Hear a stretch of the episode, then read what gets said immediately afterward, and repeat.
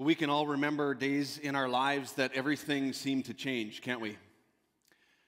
It's uh, a time when we remember where we were in that moment. We can maybe remember some of the details of that moment. We might even remember some of the emotion that we felt in that moment. But somehow everything from that day forward just felt affected and it felt different. One of the most obvious ones that I think we're all uh, tired of living and tired of talking about is that day uh, about a year ago when everything started to shut down and everything started to settle into this reality that this pandemic was going to affect every single one of us, and it has all over the globe. It's changed our lives from that day forward.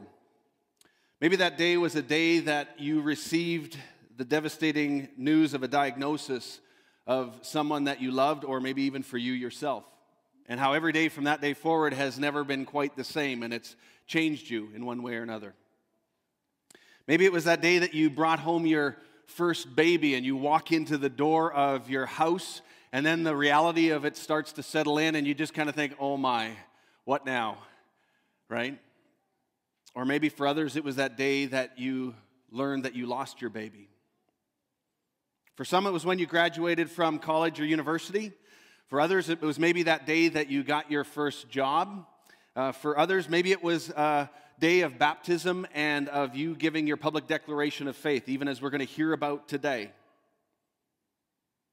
I've had a number of those days that started to change the course of my life. I remember, and I'll never forget that day about 32 years ago, that I reached under the seat of my 1983 VW Scirocco and I grabbed the ring box that had been under there for three weeks and it was the day that I was going to ask Lisa to marry me. And she said yes. And everything changed from that day forward. For most of us, one of those days is September 11th, 2001. And we remember that day when these planes flew into the World Trade Center buildings. And it changed the way that we fly, it changed the way that we view global conflict. It changed a lot of things in our world that day. For many people, they remember the day when the Berlin Wall started to come down and it started to be dismantled, and all of the things and the motions that that symbolized for so many people. For others, it might be the day that JFK was shot. For others, it was the day when George Floyd died trying desperately to breathe, all captured on video for the world to see. For others, that day might have been the first time that humans walked on the moon. And for others, it was something else. For you, maybe it was something else. But we all have our days like that, don't we? Those days that marked us, those days that defined us, those days that changed the course of how we view uh, the world, the, the way that we even view our own lives in some ways. And some of those days and those memories are light and they're fun and they're full of joy. And other of those days are dark and heavy and they just feel very weighty. And other of those days just feel very confusing and in some ways immobilizing in our lives. But we all have them. Those days where everything just seemed to change. Today marks one of those days. In fact, today marks the day that the world changed more than any other day in the course of history. More than any of the events that I mentioned, more than any of the experiences or the days that you or I might identify in our lives, whether they're joyful things and great things that happened or whether they're deep, dark, and heavy things that have happened in our lives. But today marks the day that the God of the universe, who created all things, who entered into this world as a little baby, who came and became flesh to become one of us, who willingly went to the cross and died for our sins, and then rose from the grave, overcoming death that we might all have life. And put a stamp or an exclamation mark on his kingdom in a way that was unmistakable defeating the kingdom of darkness and overwhelming it with the kingdom of light. This was the ultimate victory, and it changed the world. But not all the world has recognized it. For those of you who are believers and followers of Jesus, this, this day is the day that changed everything. This day is the day that is the foundation of your faith. And for some of you, if you are here today or watching on live stream and you are maybe skeptical or you have many questions uh, about this day. It's fair, it's understandable. And I would encourage you to examine the historical event, examine the claims of Jesus, consider what he says about himself and what this day might mean for you as well. and even ask the question that the people in Jerusalem did so many thousands of years ago when all the events surrounding this day, they were asking this question like, who is this Jesus? Like, who is he that he is claiming to be who he is? It's the most important question that you can actually ask in your search for faith and for truth.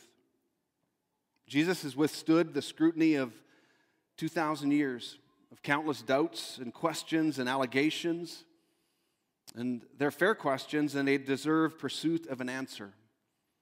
And I know that in a few moments that I have, I can't adequately answer that question for you, but what I can do is highlight some of the proclamation of people that were there, that were eyewitnesses to this event, who saw it firsthand, who encountered the living Jesus, and who recorded it so that we could read it through the course of history. And I can also give personal testimony to the impact of this resurrection day and the implications for my life and how Jesus is real and has changed my life and is the foundation of my faith. You know, for me, I had the beginnings of my faith instilled in me by my parents and growing up in the church that I grew up in. But then it was in the summer of 1984 in a camp in BC where I encountered Jesus in a way that changed my life from that day forward. And I can honestly say that it changed the trajectory of my life.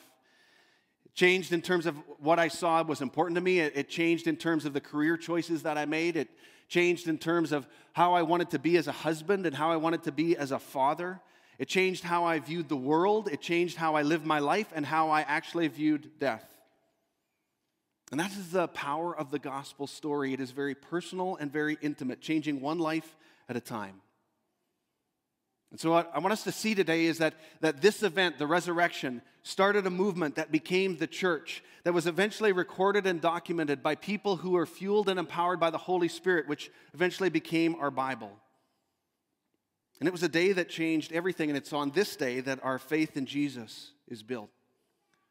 And if you think about it, even the Bible itself isn't the foundation of our faith as much as what it points to, as it points to the person of Jesus Christ and this resurrection event that is the foundation of our faith. And so Jesus is the focal point of the kingdom as a resurrected Savior. I want to read this text again in Matthew 28. And just encourage each one of us to immerse ourselves in this text and allow it to speak to us again. Maybe it's a text that is familiar to us, maybe it is something that is fairly new, but listen to the story of God on this Resurrection Sunday.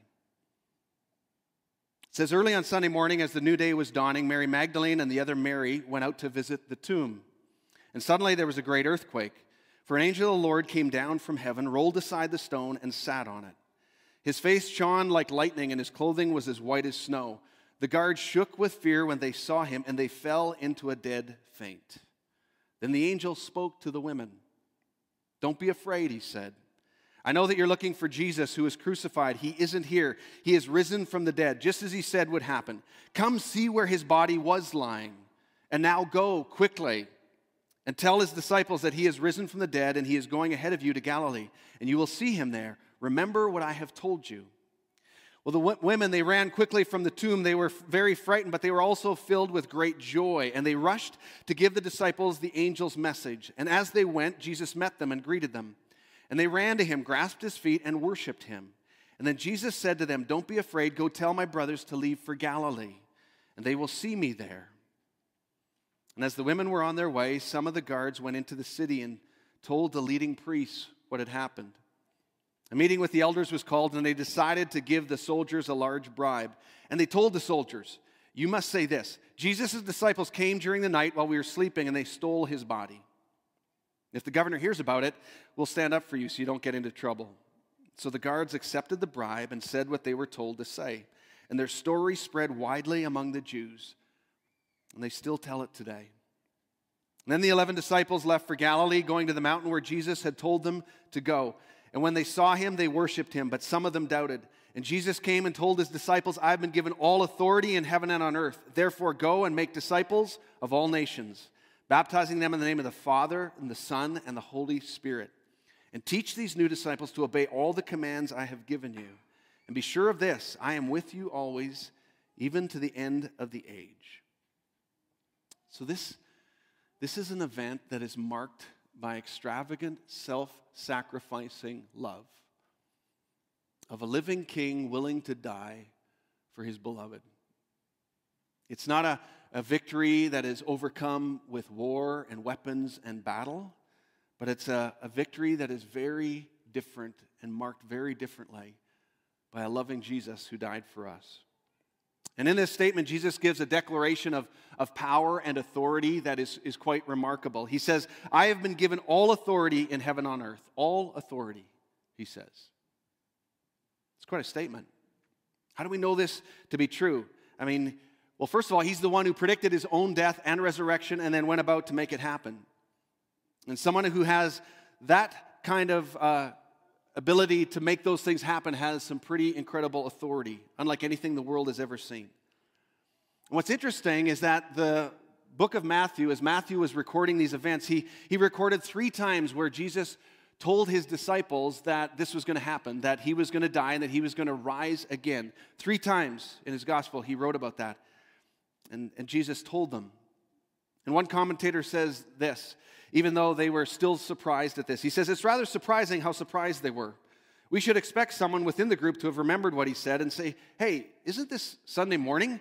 Didn't he say that after three days that he will, I will rise again? And today would be that day, wouldn't it?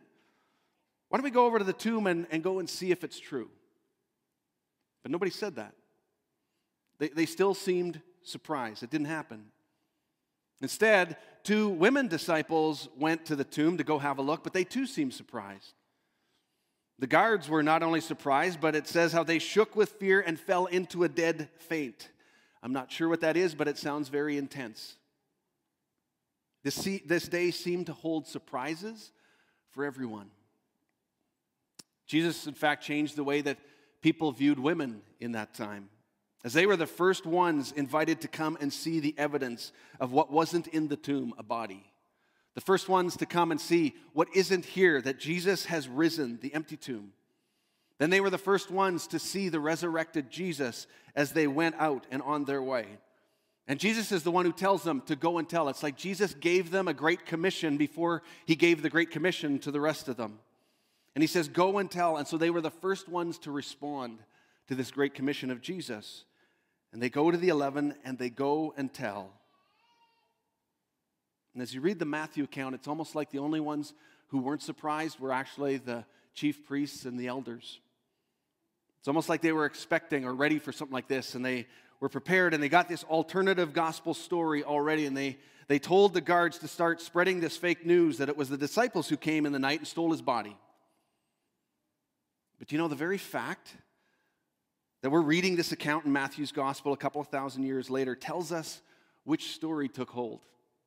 It tells us which story was believed, which story was proven to be true after centuries of scrutiny and questions and all kinds of allegations and things that are thrown at it, everything that the world has to offer.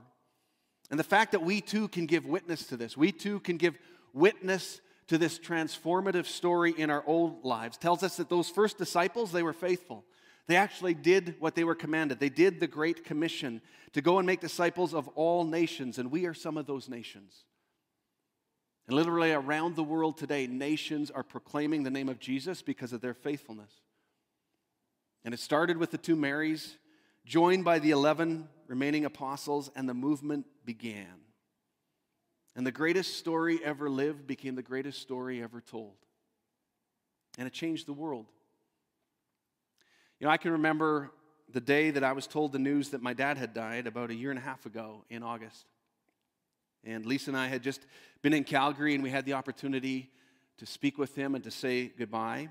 And it was just a few short days later that I was in my workshop and I got the call. And I remember playing that song by MercyMe that many of you are familiar with and also love, and it's called I Can Only Imagine. And it's this song of when we die and first encounter the living Jesus for the first time. And I remember playing that song over and over again in my workshop, worshiping God through tears and thinking about what it must be like for my dad to meet Jesus face to face. And you know, when we embrace the truth of the resurrection and place our hope in it, it changes, again, how we live and it changes how we die. I've sat with many individuals and many families over the course of many days walking through the emotions and realities of death. And this event is a game changer. The resurrection of Jesus is a game changer. I've observed individuals who are facing death and the imminence of it, and they have no fear because they believe in what lies beyond because of Jesus. And people who are walking through situations in their lives that are so difficult and so hard and so unexplainable, but they walk with courage and perseverance and faith because of this event. It changes them. It started with the two Marys, and then it goes on to these 11 disciples that were timid and doubting and denying, and they were fearful, and they suddenly became bold in their faith, and they had a hope that was unexplainable, and they had a joy that didn't come from their circumstances, but came from this resurrected Jesus and everything that he promised. And they lived their lives with great expectation. I mean, just listen to how Peter, the Apostle Peter, begins his letter to the early church. He had gone through that time of denying Jesus and being more timid and kind of wondering and doubting and working through that. And then after the resurrection, after encountering this Jesus, it changes him. He goes from one who is kind of cowering in the shadows to one who is declaring his faith boldly and encouraging the church. And so his letter to the church, he starts it this way. And just listen to the joy in his heart and in his, in his words as he says this All praise to God, the Father of our Lord Jesus Christ it is by His great mercy that we have been born again, because God raised Jesus Christ from the dead. Now we live with great expectation. And we have a priceless inheritance, an inheritance that is kept in heaven for you, pure and undefiled, beyond the reach of change and decay. And through your faith, God is protecting you by His power until you receive this salvation, which is ready to be revealed on the last day for all to see. So be truly glad. There is wonderful joy ahead, even though you must endure many trials for a little while. These trials will show that your faith is genuine. It is being tested as fire tests purify and, and purifies gold, though your faith is far more precious than mere gold. So when your faith remains strong through many trials, it will bring you much praise and glory and honor on the day when Christ Jesus is revealed to the world. Apparently, in the original language, there's no grammatical marks in that text. It's like it's this one long run on sentence. And it's like a kid when a kid has seen something and now wants to go and tell their parents what they've seen, and it's something just remarkable and exciting, and a kid is so excited, they go to tell their parents, and they can hardly breathe because they just get it all out in one sentence, and, it says, and they take a big gasp of air at the end. And it's like Peter did that here as he's writing this to the church, and he says, Do you understand this? Do you get what this, the difference that this makes? It's a story of transformation, remarkable for Peter. It changed him. It changed his faith. It changed how he encouraged others. And so, this one event, this resurrection of Jesus Christ, began a movement which became the church. And it was a day that the disciples, they first really began to see and believe who Jesus was and what it was all about. And this was the day that he also gave them the greatest commission that anybody has ever been given, that is given to us as the church to carry on in this world as well. That we, as followers of Christ, are to continue to proclaim this truth and tell this story and live out this reality. As he says, I have been given all authority in heaven and on earth. Therefore, go and make disciples of all nations, baptizing them in the name of the Father, the Son, and the Holy Spirit. Teach these new disciples to obey all the commands I have given you, and be sure of this I am with you always, even to the end of the age.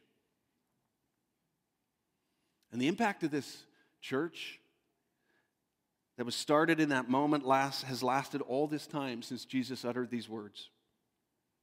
And if all of this was based on a lie, if all of this was actually did not happen, wasn't real, it would have never survived all these years. Those first disciples would have never given their lives for a lie. But they were willing to give their lives because they saw it was real.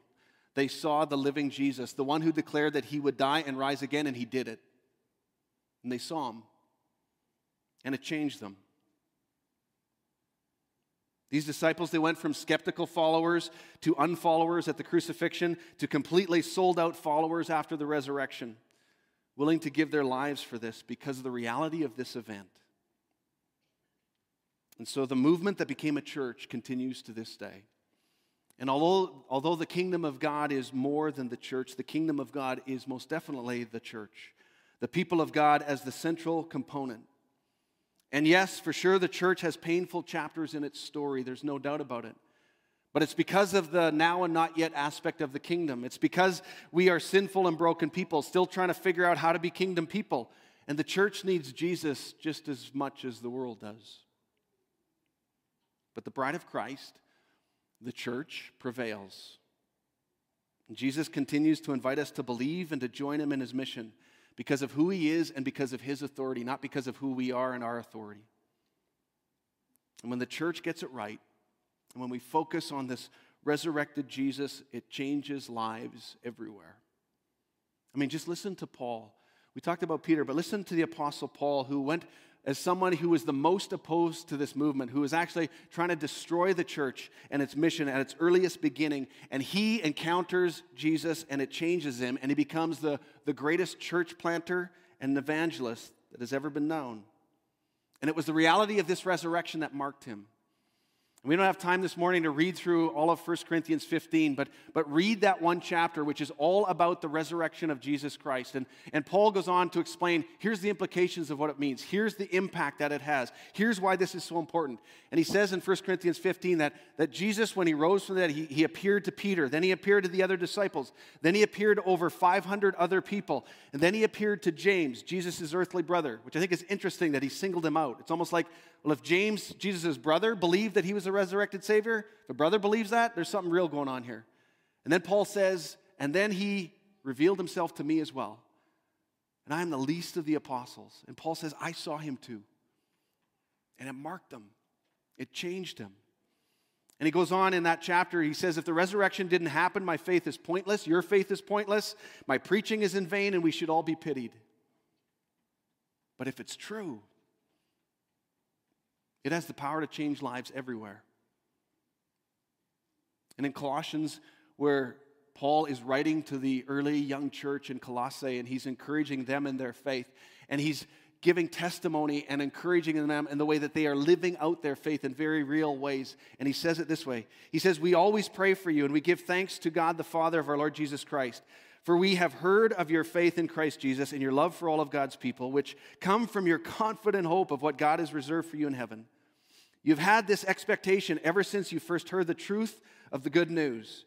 And this same good news that came to you is going out all over the world, and it is bearing fruit everywhere by changing lives, just as it changed your lives from the day you first heard and understood the truth about God's wonderful grace.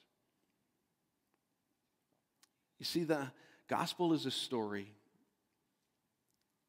and it's the story of God, the most remarkable story.